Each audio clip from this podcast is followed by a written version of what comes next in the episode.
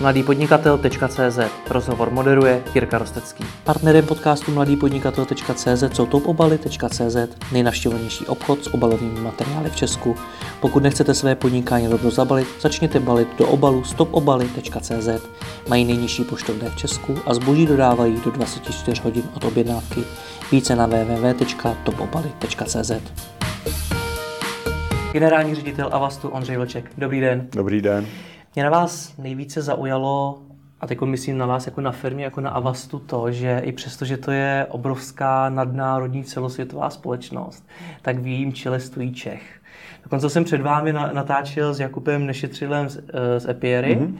a i on říkal, že si vlastně tohle toho na Avastu cení strašně moc, že má v čele Čecha, protože je to vlastně firma, která vznikla v Česku, mm-hmm. založili Pavel Baudiš, který tady byl taky ve studiu a Eduard Kučera. Proč se to vůbec stalo? Proč takováhle firma, která může mít spoustu CEO z různých firm obrovských, tak proč má zrovna Čecha? Víte proč? Uh, tak to se ptáte toho, kdo tam teda sedí a nebyl jako... Ono je to tak, že vlastně ten přijímací pohovor nebo celá ta věc, jak já jsem se tam dostal, byla nějaký agendě správní rady, která mm-hmm. prostě se rozhodovala, koho by tam chtěla mít, brala všechny plusy a mínusy, koukala se i externě, koukala se na nějaký další interní kandidáty a rozhodli se, jak se rozhodli. A já myslím, že jako to, že jsem Čech, mi určitě pomáhá v rámci té operativy tady v Praze nebo v Brně, jakože ty lidi, jednak jako jsem v té firmě vyrostl, takže ty lidi znám a domluvím se s nimi jejich rodným jazykem, což často je přece jenom lepší než to angličtinou. Ale zároveň jsem měl nějaký jako pozadí, řekněme, ať už technický nebo i biznisový, který jim přišlo jako dostatečně silný na to, abych tu firmu mohl posunout zase někam dál. Takže mým předchůdcem nebyl Čech, mým předchůdcem byl Američan, hmm. který tady ten Avast fakt posunul obrovským způsobem. Přišel v době, kdy ta firma byla celkem malá a předal mi ji prostě 40krát větší, když budu konkrétní ale už v době, kdy nastupoval, tak vlastně my jsme spolupracovali, my jsme byl vlastně jako jeho nejbližším spojencem v té firmě a tak nějak jako vždycky ten Vince, jak se jmenoval, nebo jak se jmenuje, mě tak trošku připravoval na to, že bych ho jednou mohl nahradit.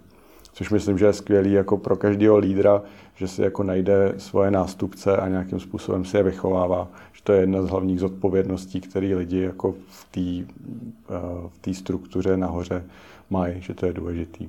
40krát větší vám předal tu firmu, než, mm-hmm. než jakou ji přebíral. To je přeci obrovská zodpovědnost, protože možná můžete cítit to, a asi ten tlak i je, že takovou velkou firmu budete muset odevzdat i vy taky 40krát větší.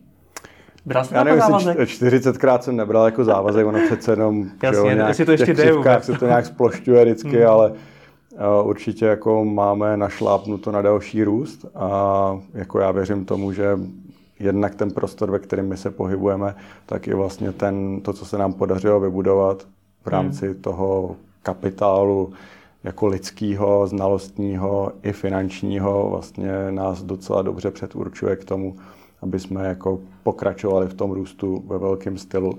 40krát to je hodně, jako, to by bylo hodně, řekněme, eh, troufalý tohleto, eh, jako na to aspirovat, ale myslím si, že eh, ten růst bude pokračovat velmi silně. No a tak zodpovědnost, já si to úplně nepřipouštím, protože prostě to asi člověk asi nemůže připouštět, jakože mě to nějak jako rozhodně netrápí, nebo není to něco, kvůli čemu bych se budil v noci jako se studeným potem na čele, hmm. že, že je to velká zodpovědnost a že vlastně na mých bedrech nějaký jako potenciál toho neúspěchu, který tam vždycky je nějaká pravděpodobnost, že se to nepovede, tak mě to jako nějak netíží. Já myslím, že kdyby mě to tížilo, tak bych tu práci nemohl úplně dělat.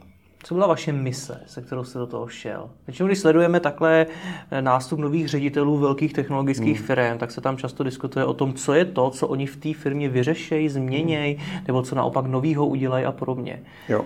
Co to bylo u vás? Já myslím, že jedna z těch důležitých věcí jako biznisových je, že Avast přes všechny svoji jako úspěchy a přes všechnu svoji historii je v podstatě stále firmou jednoho produktu. Když hmm. to řeknu jako takhle Ono to jako není úplně doslova nebo technicky pravda, protože my těch produktů máme celou řadu, ale co tím myslím, že ty produkty jsou všechny docela dost blízko tomu původnímu antivirovému produktu. Takže pro mnoho lidí vlastně tam pořád nevidí nějakou jako silnou diversifikaci na rámec toho, čím jsme začínali. A to myslím, že takhle jde udělat ty úspěšné firmy, vlastně, když se dostávají k té hranici toho, té miliardy dolarů v obratu, tak můžou být ještě firmou jednoho produktu. Pokud se chtějí dostat na 2, 3, 5 miliard dolarů, tak málo kdy jsou firmou jednoho produktu. Takže jedna z těch velkých věcí, kterou my si musíme vyřešit a kterou pod mým vedením já chci nějakým způsobem zprovoznit, je, aby Avast se stal firmou více produktů, kde ty jednotlivé produkty jsou opravdu jako nějakým způsobem na sobě nezávislí nebo jsou prostě od sebe dostatečně vzdálený tak, aby jako se neovlivňovali v negativním slova smyslu. To jste předpokládám věděl na začátku, než jste do čela té firmy vstoupil. Mm-hmm. S čím jste do toho šel? Měl jste teda v hlavě nápady, co by mohly být ty další produkty Avastu, nebo jak to probíhalo? Nápadů je spousta. Já myslím, že eh, ve skutečnosti těžší je umět se s něma nějak eh, zorientovat tak, aby vlastně člověk uměl ty věci prioritizovat. To znamená jako nehonit 100 zajíců najednou, ale rozhodnout se pro jednoho nebo dva, takový velký, který mají fakt velký potenciál, kde jsou nějaký konkrétní, uh, dejme tomu, uh, důvody, proč se domnívat, že nám to bude fungovat a po nich jít hodně agresivně. Takže do nich hodně investovat, hodně prostě to do té firmy tlačit, případně si pomáhat různýma akvizicema nebo jinýma prostě externíma eh, věcma, které jsou k dispozici. Ale jako neředit úplně to úsilí na nějakých jako 20 různých projektů, to si myslím, že by nefungovalo. Ale kolik maximálně tedy? Protože zase, když, když zvolíte jenom dva, Dva. Jakože dva nad rámec toho, co máme. Takže dva ty jako inovativní si myslím, že je to správné číslo. Ještě hmm. si dokážu představit tři, ale tam potom do toho vstupuje uh, třeba některé firmy, co dělají, že mají třeba dva interní a pak mají třeba dva externí ve smyslu, že dělají investice do cizích firm. Nenutně majoritní, třeba minoritní s nějakou opcí na akvizici, když to, to daří. Takže vlastně rozvrství to svoje riziko nějak jako šířej ale nemají to úplně plně pod kontrolou, pokud je to jenom jako investice prostě minoritní, tak tam zpravidla nemají úplně klíčový slovo, takže je to taková trochu spíš sázka. Proč je problém ale být na tom jednom produktu? Proč je potřeba pro firmu jako jste vy, která je stabilní, která hmm. je naopak roste, která navíc ještě k tomu je v oblasti, která se pravděpodobně asi jako nezmění tak zásadně, že by najednou Avas přestal hmm. úplně existovat. Proč je to potřeba teda? Tak je to pro ten růst, jakože tak, eh, to je z těch dat asi vyplývá, že jako fakt málo komu uh, by si identifikoval tu jednu věc, která prostě naroste do mnoho miliard dolarového biznesu pro ně. Že tam hmm. jsou nějaký prostě přírodní limity a uh, prostě v, v, přesně v tom v té fázi, ve které my jsme, je pro tu firmu extrémně důležitý, aby si našla ty nové věci. Hmm. Jakože každý ten biznis, to platí vlastně úplně univerzálně, má nějakou, řekněme, expirační datum na sobě. Že prostě někdy začíná a někdy končí ta příležitost, kdy se ji můžete chopit, můžete tam být super úspěšný, můžete dokonce ovládnout ten trh, ale ten trh samotný se nějakým způsobem posouvá. Není to statická věc. Pokud vy jako se neposunete s ním nebo se nějakým způsobem nenajdete ty nové zdroje, tak, tak jako ve výsledku se vám to nepodaří nebo hmm. selžete. Proč je potřeba růst? Já znám řadu firm, které mi řeknou, ale my růst nechceme. Nám stačí mm-hmm. ta velikost, ve které jsme. Jo, tak Avast uh, je růstová firma a proč potřebujeme růst? Protože to je naše DNA.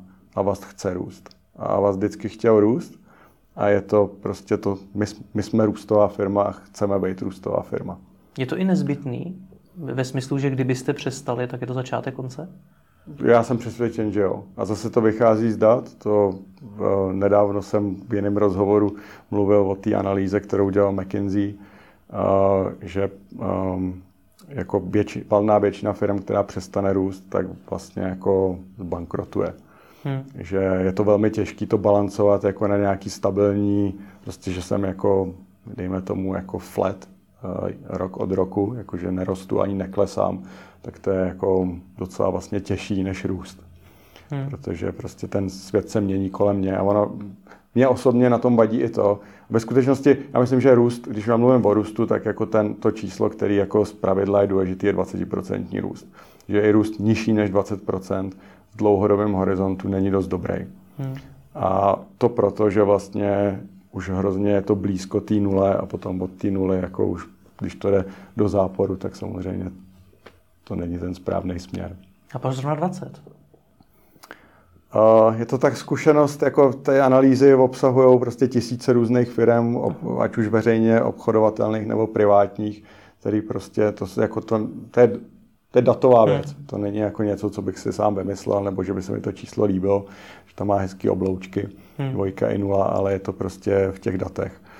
Um, no a pak druhá věc je pro mě osobně hrozně důležitá taková ta jakoby přístup k věcem, nebo ta, řekněme, softovější stránka věci, kdy já myslím, že je hrozně důležitý, aby ty lidi v té firmě nepropadli do nějakého, řekněme, pocitu, že jsou fakt jako hodně namistrovaní, nebo že jsou prostě tak dobrý, že už nemusí se moc namáhat, že už to vlastně jenom udržujou, že ten mhm. mindset toho, že já pořád musím na sobě pracovat, pořád jakoby musím bojovat a posouvat se dál, je hrozně důležitý v té firmě.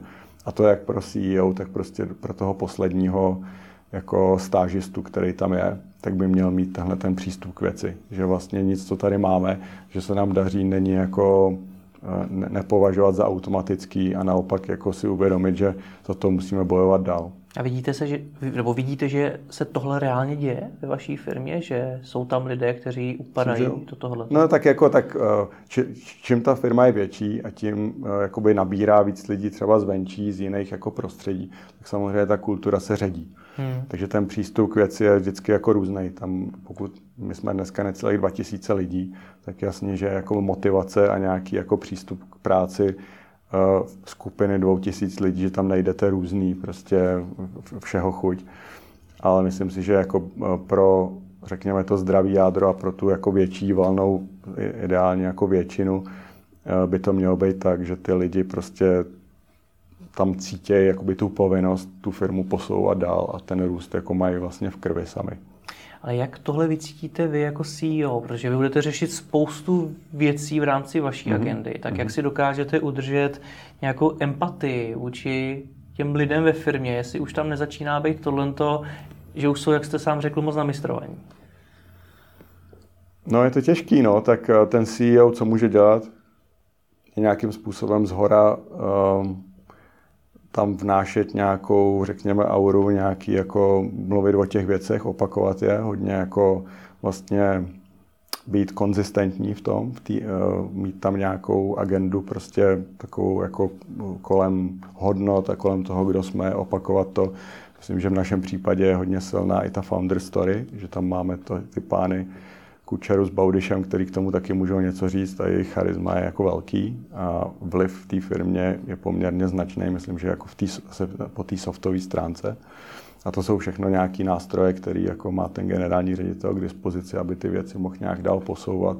Ale jasně, že to neznamená jako všechny ty lidi znát křestním jménem a nějakým způsobem jako vědět, jak na tom přesně jsou. To prostě neškáluje a nejde to tak dělat. Popište mi, v čem vy vidíte hlavní úkol vaší práce. Já když se bavím s různými mm-hmm. šéfy různých firm různé velikosti, mm-hmm. tak každý ve výsledku popisuje trošičku jinak to, co je jeho hlavní úlohou v té firmě. Jo, jo. Jak to vnímáte vy? No, já myslím, že jsou to jako tři věci já, a zhruba jako jsou ekvivalentně důležitý v mý pozici dneska, takže jako i časově třeba kolik já bych jim chtěl věnovat, v ideálním případě bylo zhruba třetina každý. Mm-hmm. Ta první věc je jako ta řekněme, biznisová strategie, to znamená, ten CEO z mého pohledu je Chief Strategy Officer, i když jako může mít někoho, kdo má tenhle ten titul přesně, tak ten mu s tím spíš pomáhá nebo funguje jako jeho partner v těch diskuzích. Ale ten CEO to musí jako přesně vlastně sformulovat a těm lidem to vysvětlit a prodat. Takže to je zhruba jedna třetina. V tom se skrývá i třeba ty další jako jedna až dva nový jako nohy toho biznesu, mm-hmm. jak jsem o tom mluvil na začátku. Pak ta druhá je operativa. A to znamená, ten CEO si myslím, že musí jako si být ochoten si ušpinit ruce a nějakým způsobem se zapojit do toho, jak ty věci jako probíhají v té firmě, prostě jak ty věci probíhají dnes a jak budou probíhat příští týden a jsou účastnit se prostě těch produktových roadmap a účastnit se těch, um, těch salesových meetingů, těch marketingových strategií, jako těch krátkodobých a tak dále. No a třetí je externí svět. Pro CEO, zejména veřejně obchodovatelných společností, je to hodně důležitý. Externí svět může být novináři, ale spíš jsou to investoři. Hmm. Takže je to vlastně celková taková ta jako interakce s, eh, prostě s tím investorským světem, kde samozřejmě velkou eh, hojnou část tady té práce zastane CFO, finanční ředitel, ten je vlastně tou, tím hlavním styčným důstojníkem pro investory, ale ten CEO se toho nemůže zříkat jako je hrozně důležitý, že jak ten CEO, tak ten CFO vystupují vlastně v nějakým tandemu před hmm. těma investory a umí tu, tu story dobře říct a zároveň těm investorům dát nějakou jako pocit bezpečí, že ta firma je do, jako dobře řízená. Hmm. Vy jste před pár dny v podstatě poprvé, jestli se nebude tu, eh, představoval finanční výsledky vašim mm-hmm. investorům osobně mm-hmm. v Londýně? Ano. Jaký to bylo? Pro vás jako u plánu premiéra? Byla to rutina, nebo to bylo něco, na co jste se dlouho připravoval? Měl jste z toho třeba vnitřní stres, nebo prostě... Ne, tohle jsem nějak... Ono to ve skutečnosti bylo, eh, to byl hovor, takže to mm. nebylo ani jako před lidma, to bylo prostě ve studiu, podobně jako jsme tady, ale bez té kamery dokonce. Mm. Stres jsem z toho neměl, ve skutečnosti ten týden celý byl dost nabitý, my jsme ty dva dny předtím, tohle bylo ráno, brzo ráno, jsme měli jako board meeting, taky v Londýně, kde prostě já jsem měl velkou agendu a pak ten den, kdy tohle jako je, tak to je v 9 ráno toho londýnského času a už od 7 vlastně je ten press release jde, do, jako, no, jde veře, na veřejnost. Já jsem předtím měl asi už pět novinářských rozhovorů, uh, Bloomberg TV, já nevím co, takže už jsem tam vlastně přišel jako po těch dvou hodinách docela nějak jako připravený a už jsem to uměl na spaměť téměř, ale tak trošku nepříjemný je, že to je jako půlhodinový monolog, hmm. kde jako to člověk v podstatě jakoby čte, nečte, jako musí to samozřejmě znát tu story, takže to jako čte způsobem, aby to působilo, že to jako nečte jako recitaci, ale že to říká vlastními slovy. Číš to tak, že to nečtete? Tak, ale jako pro mě to, tohle to zrovna mě nějak nestresuje, jakože já s tím problém nemám. Hmm. Dobře, pojďme se zaměřit na tu první třetinu vaší práce, o které jste hmm. mluvil, na ten, na, na ten biznis, na tu biznisovou strategii. Jak tohle v Avastu probíhá? Je tam, eh, řeknete si, dobře, máme Avast, postavený na primárně na antiviru, na jednom hmm. produktu, teď pojďme vymyslet, co dál. Hmm. A rozvrhnete na stole 100 nápadů, ze kterých vyberete ty, ty dva hlavní, nebo jak to probíhá? Když to úplně zjednodušíme, tak jo, ale že jo, jedno, jsou tam několik otazníků. Jednak, kdo těch 100 nápadů vlastně jako vygeneruje hmm. nebo pozbírá případně a jakým způsobem. A taky vlastně, jaký jsou, dejme tomu, zadání v tom, jak by ty, jak by ty nápady, jaký podmínky mají splňovat a jak teda tyhle ty dva nápady jako vybrat. A třetí potom, jak to vlastně zprovoznit, aby to jako nebyl jenom nápad, ale posunulo se to do něčeho, co je jako reálný. Hmm. No a myslím, že pro každou firmu, včetně Avastu, je hrozně důležitý, že ty nápady eh, nebo ty, ty nové věci vlastně využívají něčeho, co už máte. Mm-hmm. Že to jako nestavíte, že Avast by dneska mohl jako si dobře udělat jako filiálku, co bude, já nevím, tisknout reklamní trička, ale asi by to neudělal, protože to nějak, nikterak nesouvisí s tím, co už dneska umí nebo dělá, takže to nedává smysl. Takže to, co chcete vždycky, je najít nějakou jako synergii s tím, co už děláte, ne nutně jako závislost, něco, co vlastně už dneska umíte, nebo máte někam přístup, nebo si nějak můžete pomoct. Ideálně něco, co ostatní nemají, nebo co má hrozně málo lidí na tomhle světě, takže tam ta bariéra pro vstup pro ostatní je velká. A zároveň ten trh prostě buď to už existuje a je velký, nebo máte hodně dobrý data k tomu, abyste se domnívali, že ten trh vznikne a bude velký. Takových nápadů určitě nebude hodně, aby tomu, tomu všemu odpovídali. Není jich úplně moc, no. Nebo jako nápady jsou, ale jak říkám, ne všechny splňují všechny Jasně. tyhle ty kritéria. Hmm. Kdo je teda generuje? To je ta první část, kterou jste zmiňoval. Kdo je u vás generuje? Já myslím, že je nejdůležitější eh, na tom té fázi mít dostatečný framework, který vám umožní ty nápady sbírat přes celou tu firmu. Mm-hmm. To znamená, že to není jenom nějaká skupinka vyvolených, kteří jsou tady jako vizionáři, kteří vlastně ty nápady jako mají patent na to, aby ty nápady dělali nebo vymýšleli, ale že vlastně ty nápady můžou přijít odkudkoliv a oni chodějí. Ale co je na tom těžký, je mít mechanismus, který jako nám je umožní jako zachytit, nám nahoře je zachytit a rozvinout. Oni jsou většinou hrozně takový neotesaný, že jsou to takový jako nejsou to ty diamanty vybroušený, ale jsou to nějaký prostě špinavý kamínky, který musíte trošku jako omlít, abyste tam viděl tu jiskru. A to je těžký, protože těch nápadů může být hrozně moc, takže vy vlastně nemůžete do toho procesu zahrnout všechny, protože prostě byste nedělal nic jiného, než tam křesal ty jiskřičky a oni tam často nejsou.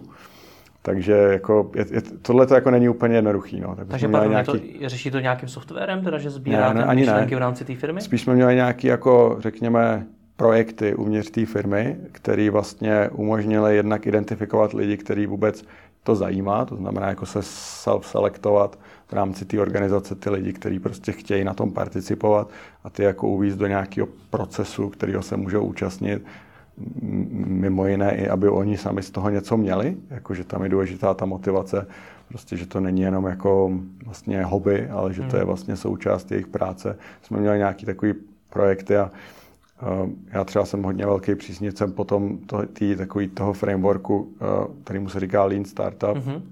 kde vlastně je to hodně o validaci se zákazníkama, takže jako v rané fázi už se nějakým způsobem ověřuje, jestli ten, ten, ten, ta konkrétní věc teda bude jako fungovat s reálnýma zákazníkama. Že se to netvoří třeba jenom na základě technologie, kterou můžeme vybudovat, ale tvoří se to fakt jako na základě toho, co ten zákazník dostane za hodnotu.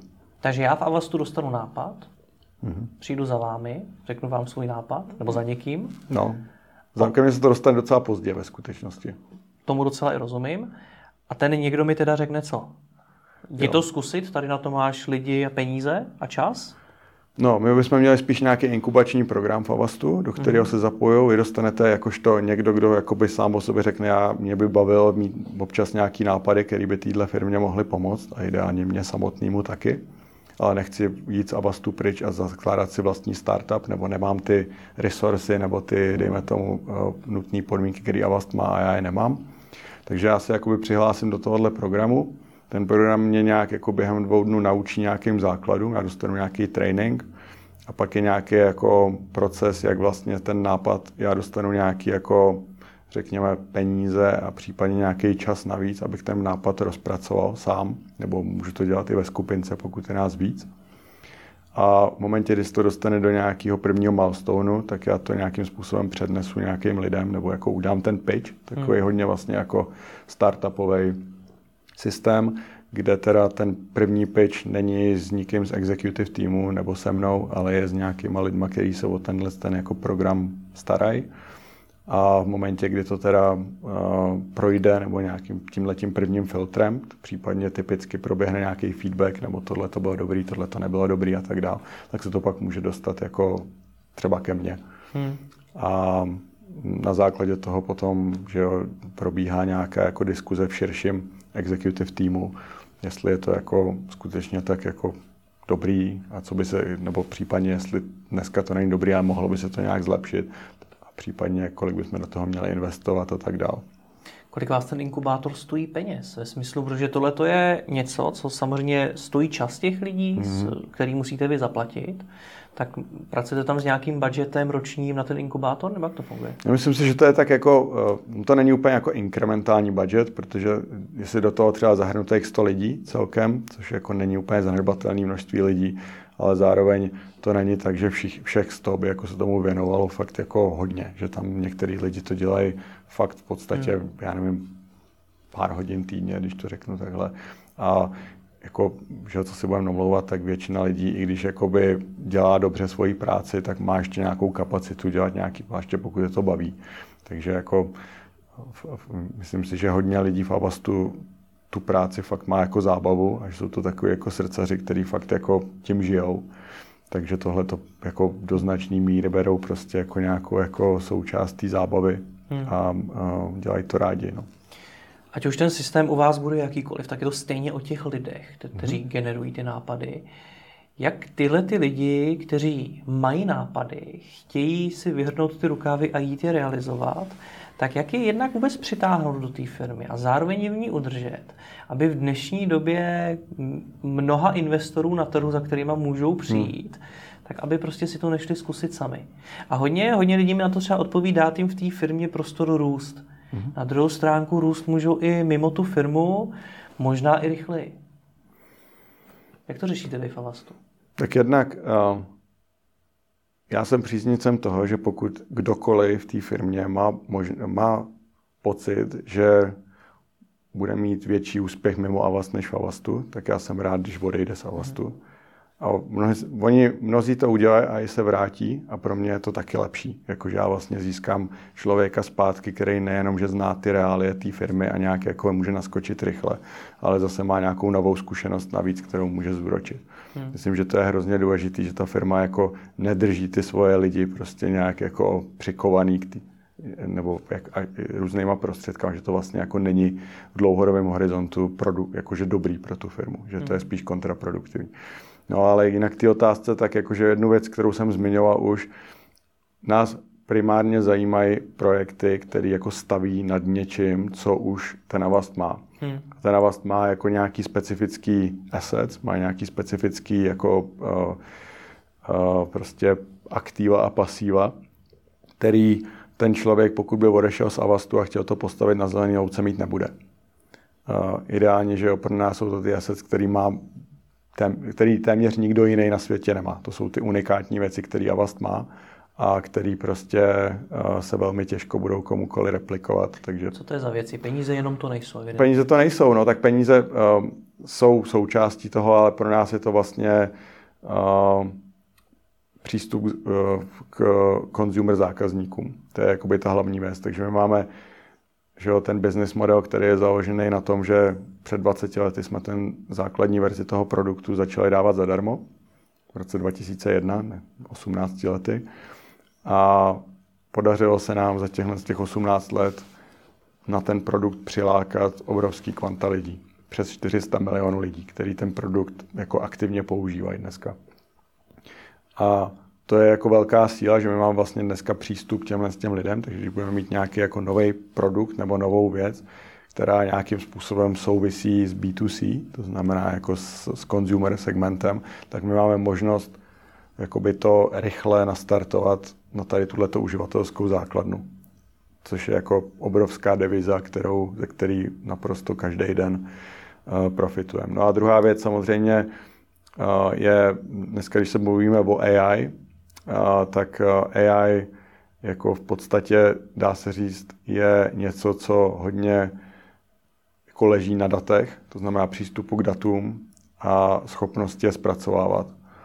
A Avast je firma, která sedí nad obrovským množství dat. A já jsem jako uh, velký vlastně ještě jako v té security a privacy sféře, jako o to víc, že vlastně myslím, že pro úspěch AI bude hrozně důležitý, aby byly lepší pravidla pro to, jak ty data, jak s nima pracovat, jako neodmítat práci s daty, jako v globálním měřítku, ale zároveň nad nimi mít nějakou jako bezpečnostní a řekněme soukromnostní, jako privacy eh, vrstvu, která prostě zabezpečí, že to, že to je jako správně eh, všechno jako ošetřený. Hmm. A, a myslím si, že to je zase věc, kterou jednak teda, že Avast má expertízu v tomhle směru a zároveň ty data má, tak tomu dává nějaký velmi unikátní možnosti, kam se posouvat v budoucnosti. Hmm. Co jsou teda ty dvě další cesty, kterými se vydáváte? Já vám je neřeknu. Protože, Neřeknete? Ne, já vám je neřeknu, protože nejsou jako uh, takhle. Já, to, co, já jsem v té roli dva měsíce hmm. a uh, ono se to nějakým způsobem formuluje teprve. Jakože to je, uh, řekněme, nová taková jako vize, která teprve přijde, takže já vám je možná řeknu za rok, si tady budeme někdy sedět ještě. Tak se zeptám obecně. V čem vidíte tu budoucnost Avastu? Já vám řeknu, co dneska jsou ty témata, které hmm. řešíme. A dneska jsou ty témata s chodou okolností taky dvě, když to jsou trošku i v jiném, jakože hmm. ne, nebudou to Rozumím. nutně ty, který v kontextu, jak jsem, s nima, jak jsem o tom mluvil. Uh, to první je ochrana soukromí, kde vlastně něco se jako změnilo na tom internetu za poslední tři roky. Začalo to v Německu, ale dneska to vlastně prosakuje i do zemí, které tradičně úplně jako osobní uh, privacy jako nikdy moc neřešili, jako třeba USA.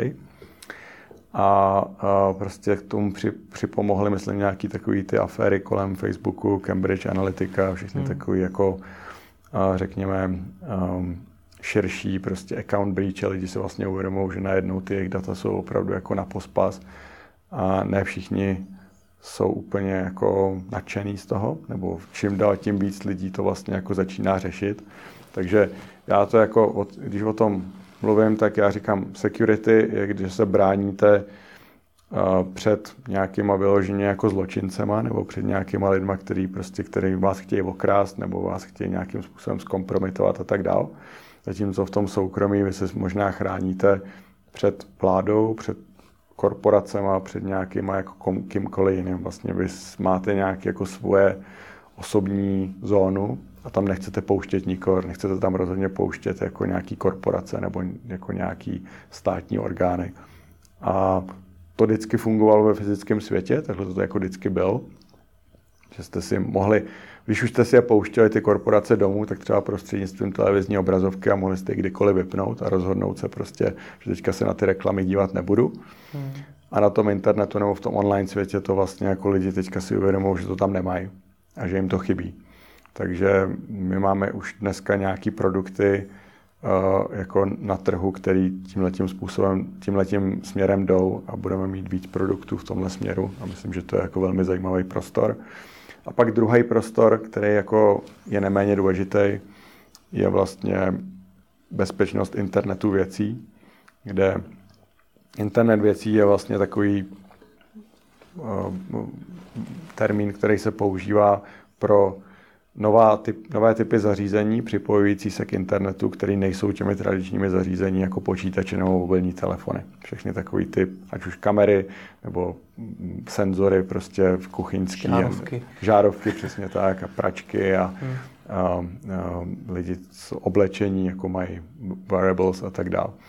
No a co se vlastně ukazuje, že těchto z těch zařízení jednak je hrozně moc a bude jich ještě víc. Jakože pokud je třeba na světě 1,5 miliardy počítačů a zhruba 5, 6, 7 miliard smartphonů, těch těchto zařízení je pořád víc. Hmm. Těch jsou jich desítky miliard. A budou jich desítky miliard.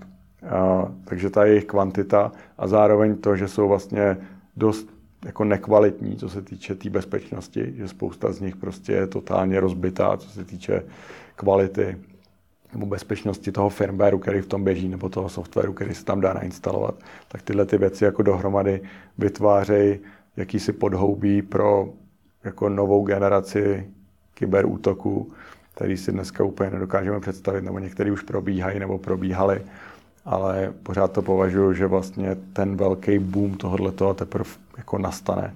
A ten vás chce být na to připravený a staví nějaké řešení, které pomůžou lidem a firmám tomuhle čelit. Hmm. Nechci nás chytat za slovo, ale proč jste měl předtím tak velký problém s tím 40-násobným růstem? Když tady teď zmiňujete novou generaci útoků, zmiňujete tady dvě obrovské sféry, které do budoucna budou opravdu velkým tématem, mm-hmm. tak proč máte problém se 40% růstem? Že Avast je skoro uh, miliarda dolarů v obratu, hmm. takže 40 násobek by bylo 40 miliard. Firem se 40 miliardovým obratem je v globálu docela málo. Hmm. Technologických jako šafránů.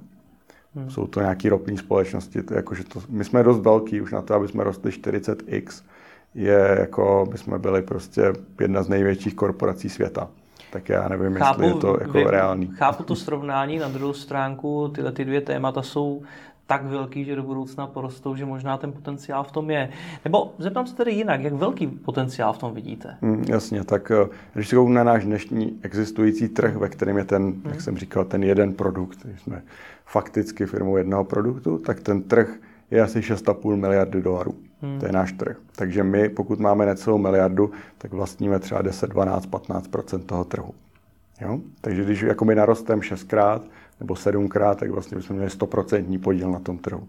Tyhle ty další trhy, o kterých jsem mluvil, třeba IoT je nový trh, takže on je dneska maličkej, hmm. nebo jako je uh, mnohonásobně menší než ten, ve kterém je ten náš core business. Ale jako potenciál růstu tam určitě je, ale jestli jako naroste na stejnou velikost, jako je ten náš dnešní core, nebo na dvojnásobek, to my dneska jako nedokážeme říct. Hmm. Ale co chci říct, je, že pokud jsme měli narůst 40 násobně, tak bychom museli jít do nějakých trhů, které jsou fakt jako masivní a to ty třeba celá kyberbezpečnost jako se odhaduje v produktu, že je tak 50 miliard, tak bychom museli mít 80% celého toho trhu všech typů kyberbezpečnosti to asi není úplně pravděpodobný. Takže... Chápu. Když se budeme bavit o té miliardě, co máte, tak co, co uděláte pro to, aby v rámci tohoto koláče, kde už jste, toho mhm. trhu, hmm. tak aby ten podíl byl větší? Lze ještě nějakým způsobem dál monetizovat vaše Určitě. zákazníky? No, um, my hrozně stále profitujeme z toho business modelu. Náš business model je unikátní. Začal jako téměř náhodou před těma necelými 20 lety ale eh, je to model, který naprosto se osvědčil, kterýmu se spousta dalších lidí potom chtěla nějakým způsobem uchýlit a moc jim to nešlo, protože ty tradiční hráči v tom našem trhu to vlastně nemůžou udělat, protože to představuje obrovský kanibalizační risk pro ně. Oni vlastně mají jakoby spoustu platících zákazníků a když uvedou free produkt, který bude konkurenceschopný, tak jim jako okamžitě část jejich zákaznické základny přejde na ten free produkt a tím se jako střelí do nohy. To není úplně dobrý. Hmm.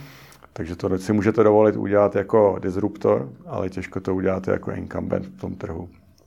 No a my jako do, do dnešní míry vlastně profitujeme z toho, že jako fakticky jenom 4-4,5% našich uživatelů nám platí peníze. Jako 95-96% našich uživatelů nám neplatí žádný peníze. Takže ten potenciál pro růst v rámci tady z toho koláče, jako, těch, jako zvýšení podílu platících zákazníků je pořád enormní. A jako ten růst, který vlastně jsme doručili v těch posledních letech eh, před i po vstupu na burzu, jako do značné míry jako vychází tady z toho modelu. Hmm. Takže jinými slovy se budete snažit zvyšovat to procento těch platících zákazníků. Což není nic nového pro nás, není... to děláme 20 let. Je to ale v jaký míry je to, je to reálný? Protože pár hodin zpátky jsem se bavil taky o vlastně podobném modelu, kdy lidé se zvykli konzumovat něco zadarmo a to něco potom spoplatnit. Bylo vlastně strašně těžký dlou, na dlouhou dobu a někdy i nemožný. Já myslím, že my tam tu, to momentum, tu hybnost tam máme jako vybudovanou docela dobře, že vlastně je tam jakýsi uh, efekt sněhový koule, že se to jako na sebe nabaluje. Uh, Čím chci říct to, že pro nás ten růst není až tak těžký jako pro spoustu jiných firm tím, že ten produkt je jako subscription. To znamená, hmm. on jako není jednorázový, ale je vlastně, se obnovuje. Že vlastně vy si to objednáte a stanete se nějakým prostě členem nějakého klubu nebo nějakým jako odběratelem a je to vlastně jako eh, rekurentní, což je samozřejmě z tohohle toho růst je mnohem jednodušší, protože vlastně nemusíte řešit každý rok jakoby nový, nebo tak velký množství jako nových zákazníků. No ale jinak, co se týče jako těch limitů, kam se může jako ten freemium nebo ten free-to-pay model dostat, tak máte samozřejmě jako příklady v trhu. Tím jako asi nejzáři, nejzářnějším úspěchem je Spotify. Spotify má konverzní poměr asi 28%, což je fakt velký číslo je v tom trošku jako specifický, protože prostě díky tomu, jak ten produkt vypadá nebo co dělá, ale rozhodně si myslím, že oproti těm 4 nebo 4,5%, kde jsme dneska, jako je tam, je tam velký prostor. Neříkám, že nutně 28, ale jako rozhodně tam prostor je. Já už jsem mnohokrát slyšel tu otázku, proč v Česku není víc Avastů. Proč hmm. není tady v Česku víc takových příběhů, jako, se, jako je příběh Avastu? Jak byste na ní odpověděl vy? To je těžká otázka, no. Hmm. Tak kdyby jako to byla lehká, um, tak asi by tady byly. Tak uh, já myslím, že Avast, když budu mluvit konkrétně o Avastu, co si myslím, že jako stálo za, jaký jsou ty hlavní důvody, proč je Avast tak úspěšný, tak um, jednak to byl timing, to znamená, že pro nás vlastně, ať už to, kdy my jsme začínali, nebo kdy Eda s Pavlem ten Avast založili a vytvořili tam byl v podstatě produkt. od začátku. Já jsem přišel sedm let později, hmm. což jako je docela dlouhá doba, ale ta firma, když jsem přišel, byla třeba 8 lidí, hmm. takže úplně maličká.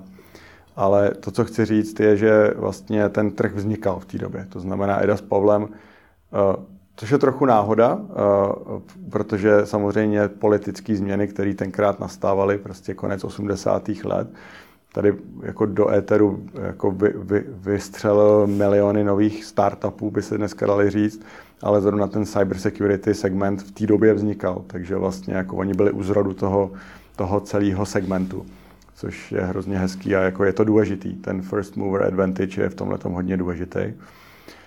I prostě pro budování nějakých jako technologií a nějaký opozice na trhu a tak dále.